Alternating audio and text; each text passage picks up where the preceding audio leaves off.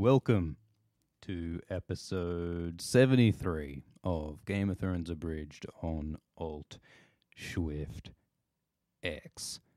Uh, is the stream health okay? Is is there any lagging or anything happening? Just want to make sure because we're running a slightly different setup.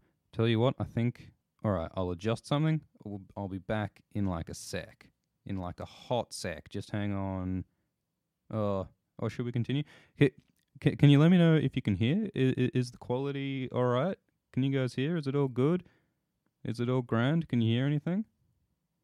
Yeah, no. Can you hear? Uh, 'cause I don't know if the um, I don't know if the the quality's right. All right, all right. We'll just go for it then. We'll just go for it. We'll assume it's all good. So we're doing episode seventy-three, the finale, guys, the grand finale of this season. We've had this. We've had this seventy-three episode. I've always imagined it as like a TV show. Yeah, it's it's like some kind of HBO special, some kind of like Sopranos shit. Yeah, where you get like in, uh, in, invested in all the Swifty characters and in the Game of Thrones stuff, and um, and you know we've we've we've now remember the remember the end of Mad Men. Remember when Don Draper and there's like that um like that there's like that ad for Coke and then it's like everything's like peaceful. I haven't seen Mad Men, but that's the tone we're going for in this final episode of Alt Shift X's Game of Thrones abridged book one. Um, and part of the reason why this episode was so delayed is that like I was thinking like, how do we go out with a bang? What's like the right, what's the right way to end this book and this season? What kind of what kind of spectacle can I plan? What kind of events? What kind of parades? What kind of marching bands can I bring to this episode? Um, because my twin my twin alt shift X is always saying, mate, you gotta you gotta plan stuff. You gotta you, you gotta make a schedule. You gotta make an agenda. You gotta research. You gotta make a spreadsheet. My my, my twin alt shift X is all about spreadsheets. Um, but that was never really what worked for us. I think alt shift X was never really about the spreadsheets, and so I thought it was best if we do the same thing we did when we began, which is we get out this book called Game of Thrones and we just we just do some little talky talking and and we just see how it goes. Yeah, exactly, Smash Davo. Alt Shift X is a nerd. Okay? So so, you know, disregard him. We're just gonna take it easy. So we're gonna read Daenerys 10, A Game of Thrones, the final Daenerys POV in this book and the final chapter of this book. So um so we're to see some burning, like spoilers, but there's to be some some conflagrations, mate. Um and uh and there's also going to be a dragon, which is like about time, right? I mean, we've gotten through what is it? 800 pages of fantasy and so far there hasn't been a single dragon um which which is which you know i almost wanted my money back like the first time i read this book i was like all right fantasy i got my knights check i've got my i've got my um i got my high fantasy drama politics i got me my lords and my miladies check Where's my dragon? Where's my sky lizards, man? Where's my pterodactyls? I'm in it for the pterodactyls. If all the characters were drag, if all, if every character in Game of Thrones was a dragon, I would. I think. I think I'd like it more. The only, you know, you know, you want to know the real reason. You want to know the real dirty secret that George R. R. Martin doesn't want you to know. The reason why, um, the reason why there are characters who aren't dragons in any book is that um, the author, the authors are hoping to get HBO specials. The, the, all all the writers are hoping to get made into TV shows and movies. And the thing is, if all of your characters are dragons, uh, as they should be, the CGI costs are generally prohibitively expensive, and so you're less likely to get um, a, a TV show, an adaptation of your story. Um, so we end up with all these stories about just these boring, fleshy, bald mammals called humans, right? When every character could be a dragon and it'd be far more exciting. You know, um, what was that show? What's that show with like the? Oh, it's about dinosaurs. I think it's called like dinosaurs. Um, and it's just about a, it's like a sitcom with a bunch of dinosaurs. That was the best show, and I watched the last episode, and the last episode was the darkest shit you've ever seen. Like you've, you, you know, like like people say Game of Thrones is dark. This show about dinosaurs, like the last episode is literally like, like it's meant to be like this heartwarming family sitcom for kids, right?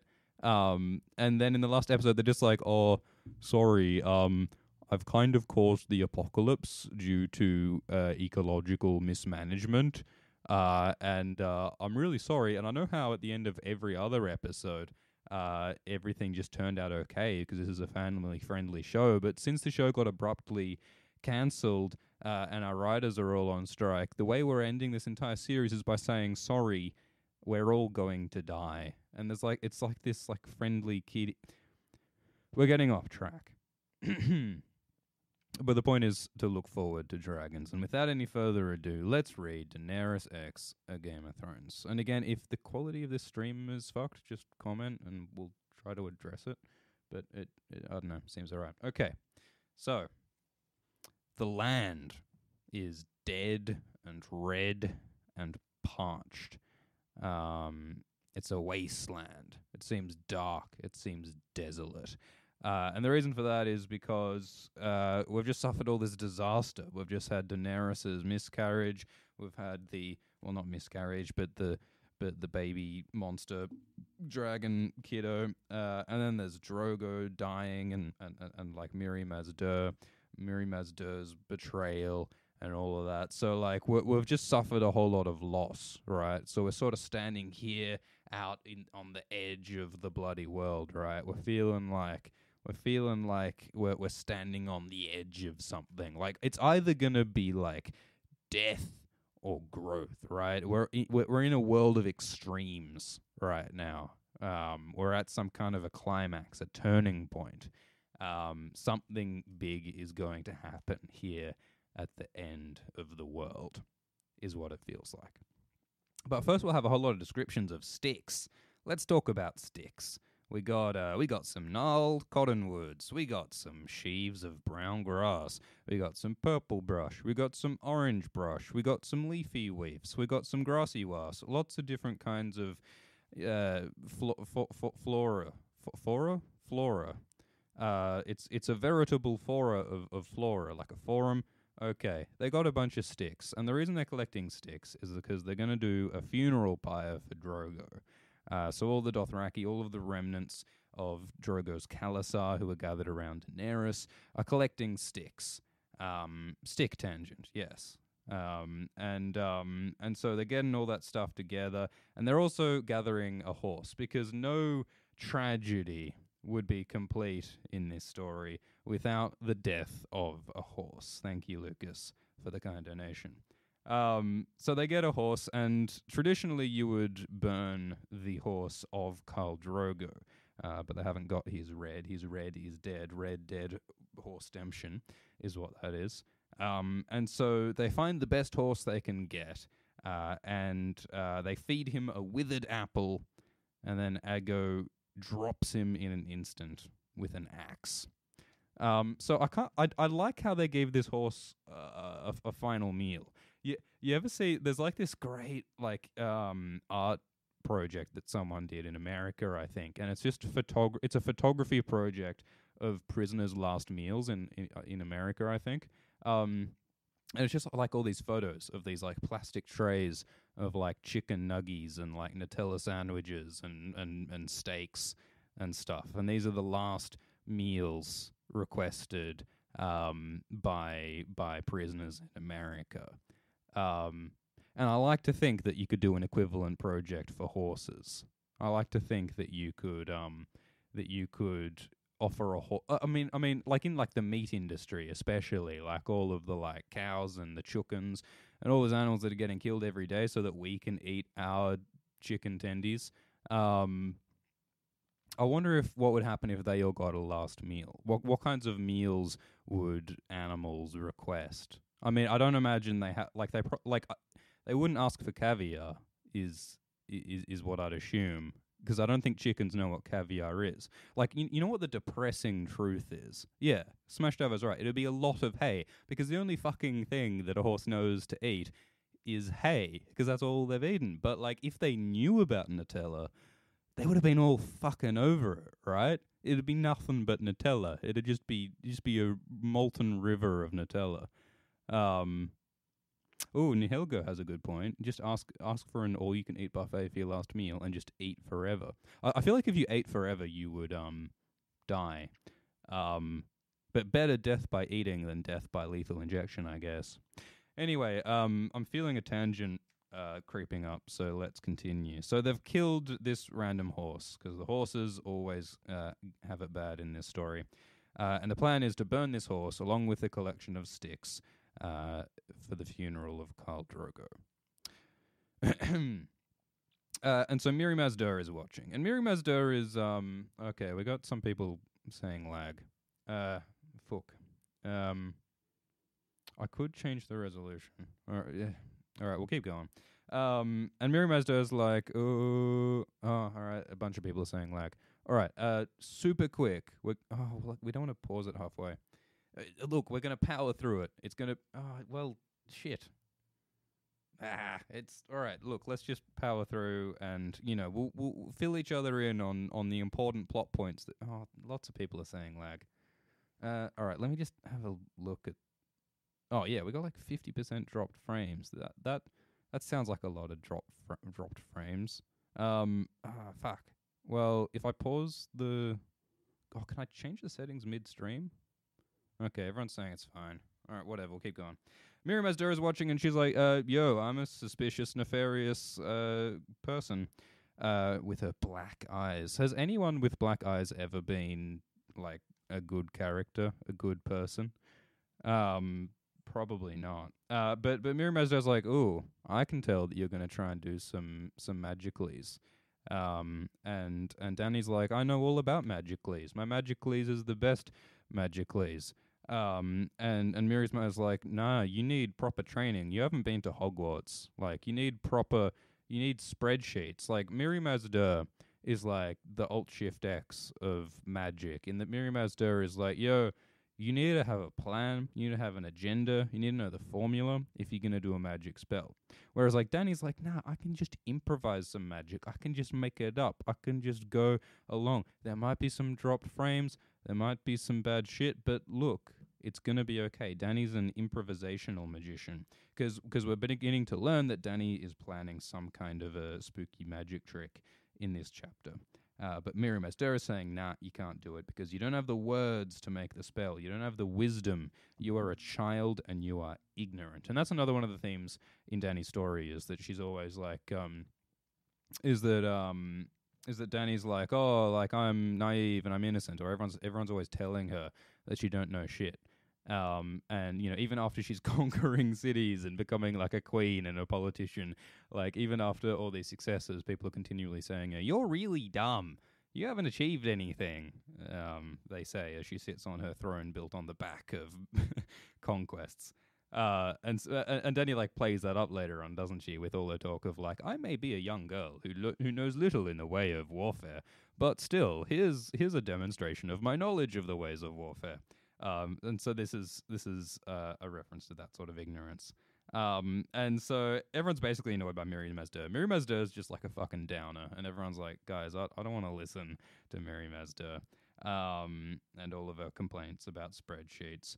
Uh, and so they go ahead with building. They keep on building the pyre, uh, and they get all their sticks and they lay the wood east to west from sunrise to sunset, which I think is kind of nice. Um, I think it's kind of cool that that for this funeral pyre they lay they lay the sticks east to west because it's from sunrise to sunset, which has all the symbolism of like beginnings and endings, light and darkness, life and death. So I think that's a cool thing to do. If you ever build a funeral pyre, next time you build a funeral pyre, uh, try laying the sticks east to west. Uh, and so they put a bunch of Khal Drogo's possessions uh, on the fire saddles, whips, weapons, uh, things that were important to Khal Drogo so that he can have those objects in the Nightlands. Um, and Jorah Mormont turns up and he um, uses some ellipses. Um, he's actually kind of the ellipses prince, to be honest. Jorah is always going like fucking, oh, princess, dot, dot, dot. Uh, oh, Danny, I have something to say, dot, dot, dot. But people are always interrupting him. People are always um, ignoring him. And Jorah, and, and I think Jorah kind of sets that up for himself, right?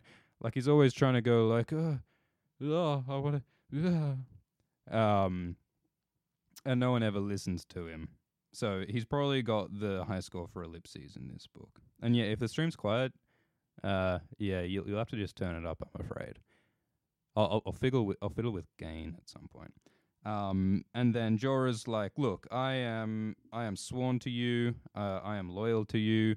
And Danny says that, "Oh, by the way, I'm not your princess anymore. I am your queen," because she just realized that now that now that Viserys is dead, she's like officially the heir to the Targaryen dynasty now, right?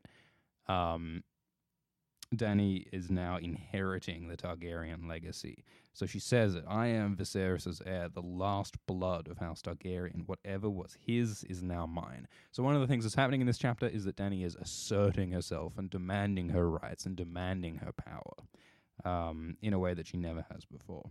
And Jorah's like, look, uh, all right, great, okay, you're a queen, whatever, but like, can we please, like, can we please, like, go now? Like, I don't really like the sort of feng shui in this place, right? I'm not really enjoying this dusty wasteland, the whole funeral pyre vibe. It's sort of getting me down, Jorah says. And so Jorah's like, look, let's just go east.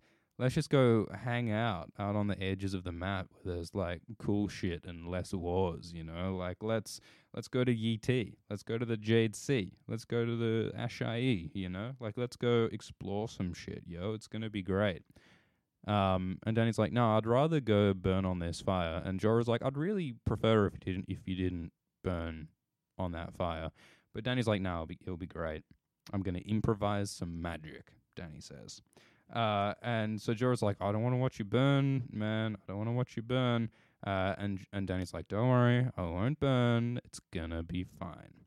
Um, and she thinks about the seven kingdoms, which are by by right by right the kingdoms are hers so she's thinking about her political ambitions and she also uh, and she now in this chapter starts to form the sort of like political um she's starting to form the political symbolism that will be part of her bid for the throne in the future. So like she starts thinking about Aegon the Conqueror Aegon Targaryen and she wonders like how many men Aegon had and she compares herself to Aegon and and, and her Khalasar um and then she also thinks in terms of like the Dothraki culture, in terms of saying that like my people around me, these are my Khalasar, and she thinks about the Dothraki sort of political symbols. So we we begin to see in Danny's mind like the beginning of the formation of her like political strategy. She's combining the Targaryen stuff, like claiming uh, claiming Aerys's crown and all of that, using Aegon's legacy, but she's also using uh, the Dothraki power that she has as a as a Khaleesi um, in order to further her claim. Uh, and she says, "Today, oh, yesterday I was a child. Today I am a woman." So this, so this, this chapter is all about transformation and rebirth. Like, forget the dragons. It's about Danny changing from like a child and, and a pawn who's used for other people's purposes into someone who's asserting herself in her own right and her own political ambitions in a way that she hasn't before. What's that? What's that quote from Breaking Bad where Walt's like, "Chemistry is the study of of growth and decay, then transformation." It's like the best quote in Breaking Bad, and that's basically what's happening here. Like Danny has gone through all these trials and all these all these you know re- reagents and reactors and all these different chemicals poured onto a little petri dish, and now Danny is growing and emerging into some kind of a new form, some kind of a new powerful Targaryen Dothraki queen. That's what's happening in this chapter, and so she lays the groundwork before she jumps in the fire. Like any smart politician, Danny doesn't just jump into the fire. Like she may say that she's uh, an improviser, but she actually does a fair bit of political planning in this chapter. She says before she jumps in the fire, I'm going to like establish who, who my generals. I'm going to establish the people who I can rely on. I'm going to I'm going to lay the groundwork for my power. And the way she does that is that she uh, commandeers the loyalty of the Blood Riders, Aggo, Rakharo, and Jhogo. So she goes to each one of them and she says, "Okay, used to be, you used to be the Blood Rider to Drogo. Now you're the Blood Rider to me. You are you are now under my command, and I want you to swear my loyalty." And of course, Jhogo, Aggo, and Rakharo are like, "We can't swear to you because you're a woman, uh, and that's not how this shit works." I'm afraid. Welcome to the Dothraki patriarchy, mate. Uh, as a woman, your job is to go to Vaes Dothrak to join uh, the crones. Um, and um, and so they're like, no, we're not going to do it. But Daenerys just pretends that they didn't say it. Danny just like acts as though they had pledged their loyalty, even though each one of them is like, uh, nope, I, I, I do not swear to you. Uh, but Danny's like, nah, totally, you do, you do, you're on my side now.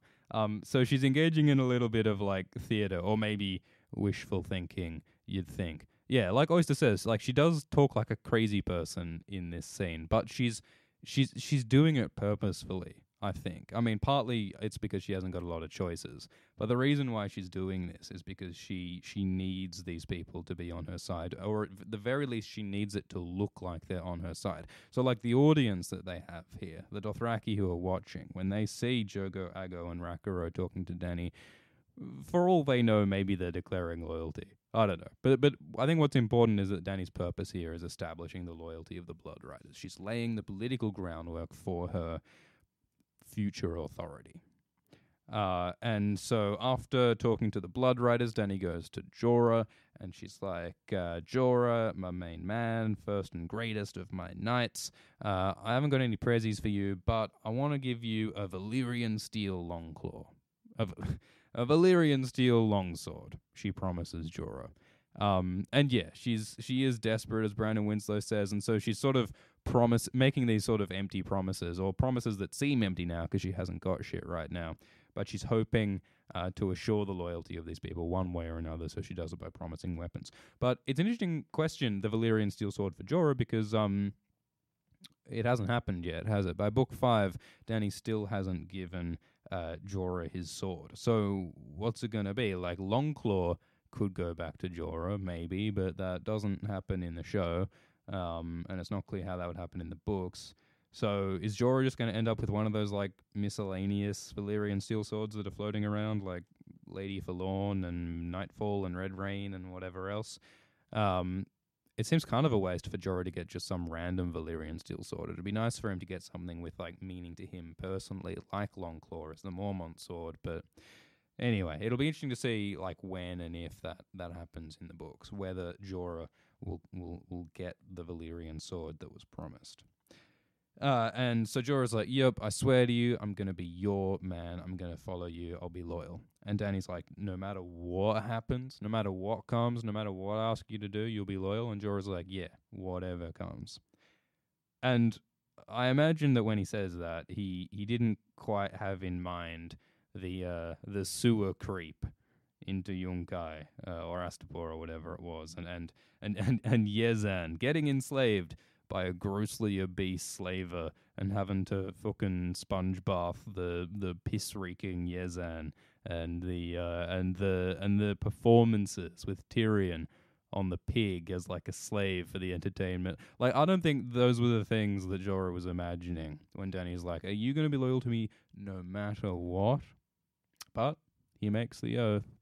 And for what it's worth, Jorah does keep it, right? I mean, Jor- you, you can criticize Jorah for a lot of things, but when he makes this oath at this time, he's already stopped spying on Daenerys for Illyrio. Like in the past, he did betray her by by reporting on her to to Varys and stuff.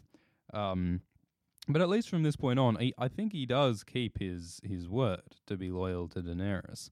Um, uh, despite all of the crazy shit that they go through, and that's worth something. The same is true of the um, the Blood Riders, Jhogo, Aggo, and Rakharo. Those guys are, are still with Daenerys in Book Five, um, and they also That's also pretty bloody impressive considering um, everything they went through. But yeah, Chris Buckley makes a good point. Jorah, nev- Jorah probably never imagined anything but Daenerys. His his crush, his uh, his intense, uh, uh, age inappropriate love for Daenerys, uh, is is is probably what his loyalty is really all about. So you got to question just how pure that loyalty is, I suppose. Um. Anyway, so Dany assures the loyalty of the Blood Riders and Jorah, or at least she tries to, and then she says, "All right, Jorah, you are the first among my Queen's Guard."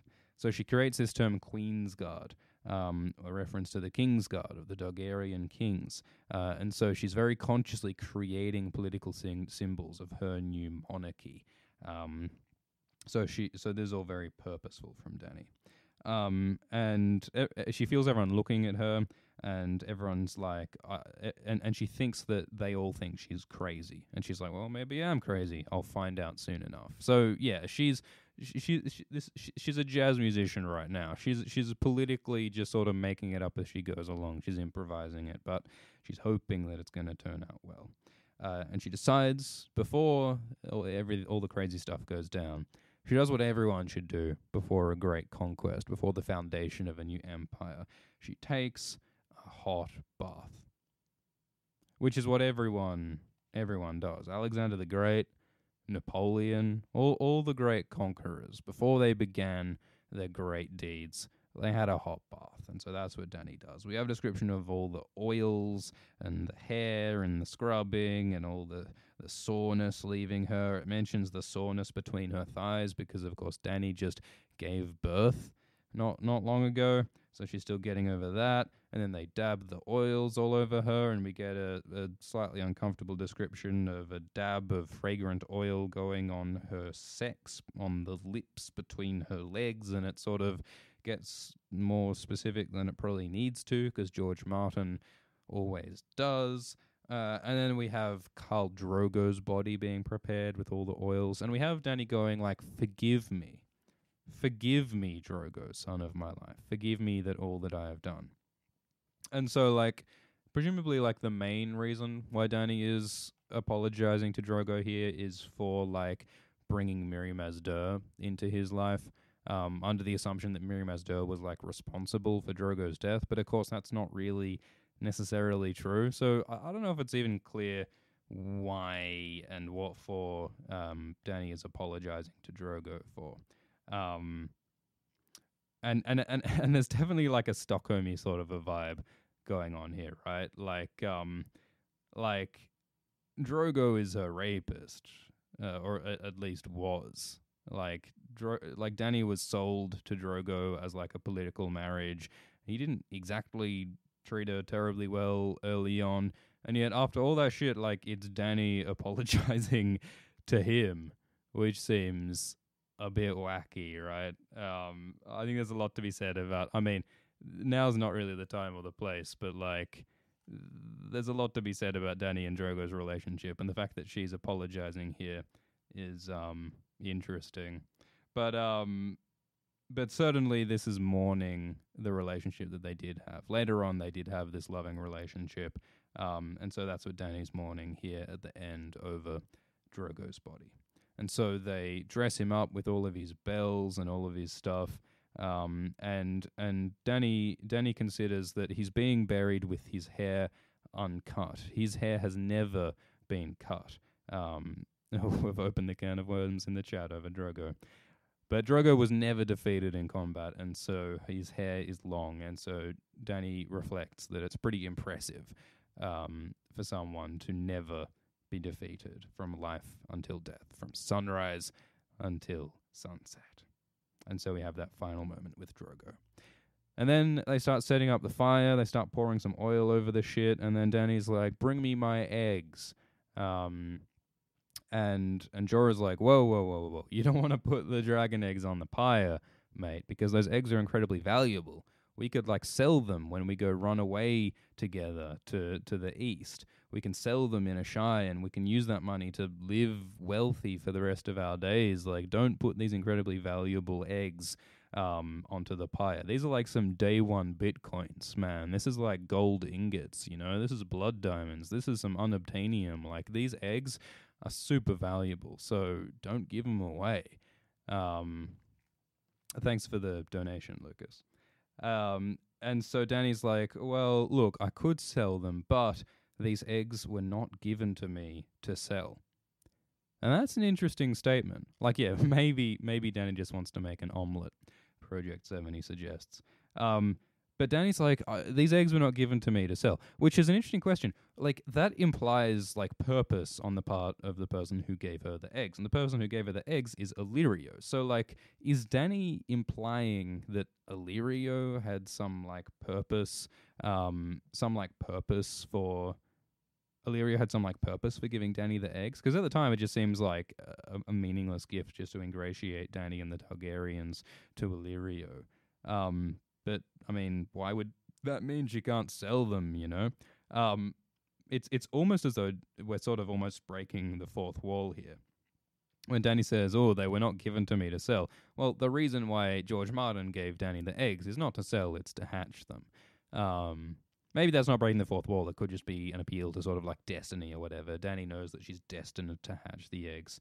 Um, but anyway, it's, it's, an interesting sentence there that you can read in a bunch of different ways. Uh, but then they place the eggs on the pyre with Drogo, and I think the placement of the eggs is actually quite symbolic. So the black dragon egg, which contains Drogon, is placed beside Drogo's heart which is appropriate because that's closest to Drogo himself and it represents the strong heart and the vitality of both Drogo and Drogon. And then the green egg, which contains Rhaegal, places is placed beside Drogo's head. And so I think Rhaegar he was a very intelligent person. He was a very bookish person. He was very introverted and trapped inside his own stuff, all his obsessions with like prophecy and stuff. Rhaegar was, and so I think it's appropriate that Rhaegal's egg is placed beside Drogo's head, the head representing Rhaegar's nature, because then of course the cream and gold egg, which contains Viserion, uh, is placed between Drogo's legs. Uh, and the reason for that, of course, is that Viserys, the namesake of Viserion, uh, is a dick. Um, so there's some symbolism for you. and then Mirri Maz is like, look, this this isn't going to work. Like I told you, like if you're trying to do magic, like fine, but like it's not going to work because you're not smart. You haven't got the words. You haven't got the magic spells um, this this ain't gonna work out for you. And then Danny's like, look, you might call me crazy, but I think crazy is is right next to wisdom, man. And Mirri Maz is like, what what does that even? What, what do you even talk? And Danny's like, you could say, I'm so crazy that that I'm smart. You could say. And Mirri Maz Duur's like, no, I don't think that's how it works at all. And then Danny's like, haha, crazy as a fox. Um, and then and then Mirri's like, what what the fuck? And then they put Mirri Maz on the pyre. Because Danny's like, all right, the lesson you taught me, Mirri Maz is that only death can pay for life. Um, I don't want your screams, I want your death, because I'm trying to summon some magic, so Mirri Maz is going to be one of the deaths that I chuck on this pyre to make stuff happen. Uh, and then Mirri Maz goes, shit, I was the architect of my own downfall. I shouldn't have, I really shouldn't have taught Danny that. Uh, or maybe she could have gotten away with it. Um, so Mirri Maz Duur played herself, and um, and we have a, oh we have a description of like how the Dothraki funeral customs work. Uh, so like the purpose of like slaying the horse with the horse lord is so that the horse lord has a horse to ride in the Nightlands in the in the, in Hades. Um, you can keep your possessions when you take your place among the stars. The Dothraki believe that when you die, when a great Dothraki dies, they go up into the sky and they burn as a new star. Um, as bright as they burned in life, um, which is nice. And then Danny looks up among the stars and she sees that there is a a comet burning red, the bleeding star of prophecy connected to Azor Ahai, the prince that was promised. This symbol, this portent that so many different people in at the beginning of the next book interpret in so many different ways. It emerges for the first time now. This red comet in the sky, and Danny looks in that looks at that and does what every other character does in this series and goes, ah, that symbol means exactly what I feel like I want it to mean right now. And so Danny goes like, all right, I'm going to do some magic. And so she puts the fire, she lights the fire on the pyre with Mirri Maz Duur on it, with Drogo's body on it, with dr- the dragon eggs on it, uh, and the fire begins. And Mirri Maz Duur starts to sing in a shrill, ululating voice, and it becomes a scream, a wail full of agony as the fire gets burnier and hotter. It's like some Trogdorian conflagration. Um, and then Danny's like, for a moment, she's like, "Oh, I need to go beg for forgiveness with Drogo again," but whatever. She's mostly just standing and watching the fire as it grows, and we got this like cosmic power, and the Dothraki are watching, and Mirri Maz Duur is screaming, and the heat is beating at the air with great red wings, which is evoking a dragon. And as the fire rises and the Dothraki stand back against the crazy fire, Dany stands her ground because she's the blood of the dragon and the fire is in her. And she could feel the truth of it. She knew long ago that there's some kind of destiny, some kind of meaning to this fire. Um, and you know she was accused of being a child, but you know now she's grown and she's learned, uh, and she approaches and she gets closer to the fire and she's sweaty. Sweat is running down her thighs. Her her palms are sweaty, knees weak, arms are heavy. There's there's fire on her painted vest already. Khaleesi spaghetti. She's nervous, but on the surface, you know, you know how it goes. Um, and so there's this giant fire, and there's like a horse in the fire, and there's fish and foxes and monsters. So Dany is just like tripping major Targaryen balls right now. She's like seeing like visions in the fire. She's feeling all like mystical, and she's feeling like, whoa, you know, this is the this is it.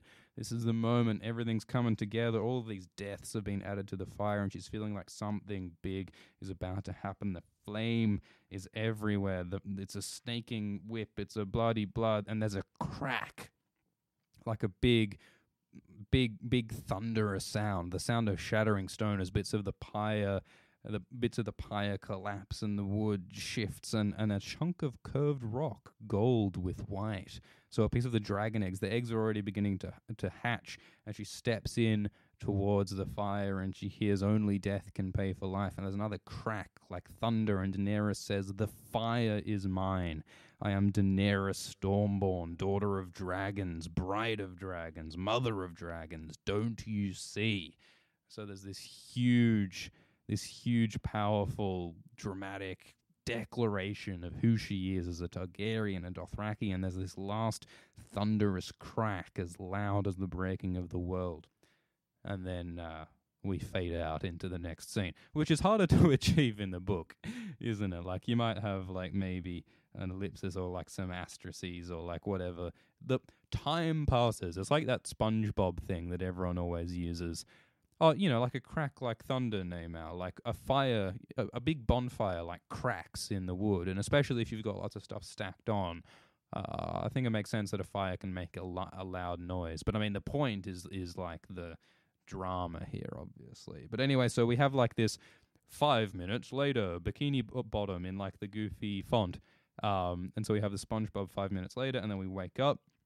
It's like the morning, and the, sh- and the and the TV show did this really well. I think the TV show did a great job with this. They cut the bath out of the TV show, but all the important stuff they kept. And so Danny emerges um, yeah, no, it's not. It's not literally thunder, guys. It's metaphorical thunder, the, the, the noise that the fire made. Anyway, and so she emerges from the ash, right? She emerges from the ash in the same way that she's like emerging from this wasteland as a more powerful figure. She's she's rising from this ash, and she stands, and the embers fall away, and she's naked, but her and, and her hair is burned away. Um, but she is unhurt. She is unburned, and there are dragons on her. There's a dragon at her breast and on her shoulders and draped around her. She's got the three dragons, and everyone's like, all right, shit's legit. Everyone kneels. Um, the knight Jorah falls to his knees. All of the Dothraki fall to their knees. And Dany knows that they are hers today and tomorrow and forever. Loyal, more loyal to her than they ever were to Drogo. And Daenerys Targaryen rises to her feet. Her dragons hiss and they sing and they scream, and the night comes alive with the music of dragons.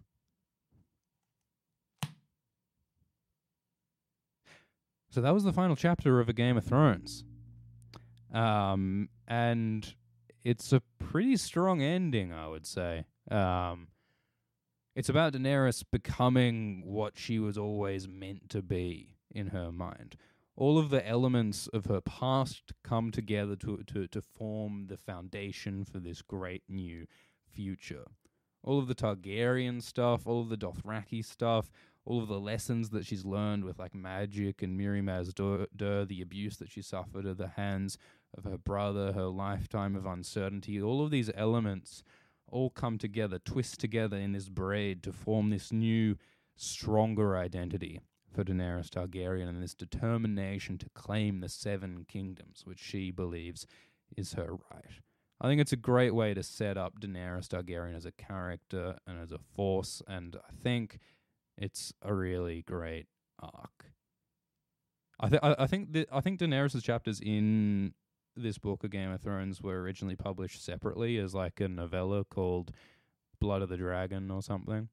Um, and I think it works because Dany's storyline works really well as like a standalone arc, uh, which later, much later, joins the rest of the series. Which finally in Game of Thrones season seven becomes like this whole combined thing, which is pretty crazy. Um, but yeah, that was that was Game of Thrones Abridged. That was the first book. I I never quite thought we would get all the way through the book. How many hours? That was a lot of. That was seventy three episodes. Jesus. Um. Oh, thank you for watching, everyone. Thank you for being a part of this ridiculous series. Uh, it's it's so great to see that people have gotten into this and formed little communities and even like made stuff. I love the stuff that you guys make, the videos and the parodies and and and and the picture books and the all of that stuff is cool. Uh, so go check out all of those Reddits and Facebooks and things um, if you're interested. And yeah, I was gonna stop at episode three. I was gonna stop. I was gonna I was gonna stop at episode one. Uh, but you guys enjoyed it, and so I kept on doing it. Um, and so everyone's asking like, oh, will we do book two? Um, uh, yeah, I think so, but not now. We're not going to immediately launch into the second book. Uh, I think, I think we all need some t- uh, some time to take a breather. I'm just very aware of how much of like a um yeah, investment starting a second book is because they they each get longer, you know. Um, but Alt X is like this wonderful thing that I want to continue playing around with. Uh, so there will be more on this channel. Uh, there'll probably be some like animorphs or something silly. There'll probably also be some other less silly or maybe more silly books, other bits and pieces. So uh, there will be more on this channel.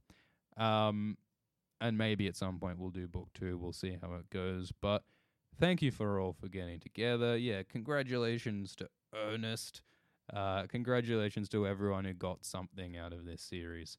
Um, and thank you all for making it possible. Yay! All right. Um, so there's going to be oh, if you're in, uh, if you're interested in Stranger Things, um, you might like to you might like to tune into a stream we're doing like probably in about 24 hours just as an experiment we're going to do it on twitch um, just to try something a little bit different so if you're into stranger things uh, keep an eye out. Uh, I think I'll tweet. I'll, I'll tweet on the Alt Shift X Twitter um, about a stream we're going to do on Twitch in 24 hours. So if you're interested in talking about the new season, uh, go make sure you're caught up on the season, so I don't have to spoil you. Um, and then you can go have a look at um, you can go have a look at that stream. Uh, but yeah, thank you, Hairless Oyster, Stephanie Morris, Smashed Avo, Shara C Star, um, all you guys in the chat, all you guys part of the community, Kata. I remember Kata and her baking descriptions were, uh, I think, really the genesis of the Swifty Squad community early on. Um, so shout outs to everyone. Y- you guys know who you are, who's been a part of all this stuff. Uh, and thank you all for enjoying this. Uh, and before we ramble on forever, yeah, you can go to the Discord if you want to keep chatting. Uh, but have a good one eat your greens, do all of the good advice that Hairless Oyster would would give you. Um, yeah, go binge Stranger Things so that we can talk about it tomorrow. And we'll have some more videos and streams and stuff on this channel sometime soon. So have a good one. So long, farewell, uh, and good night. Cheers.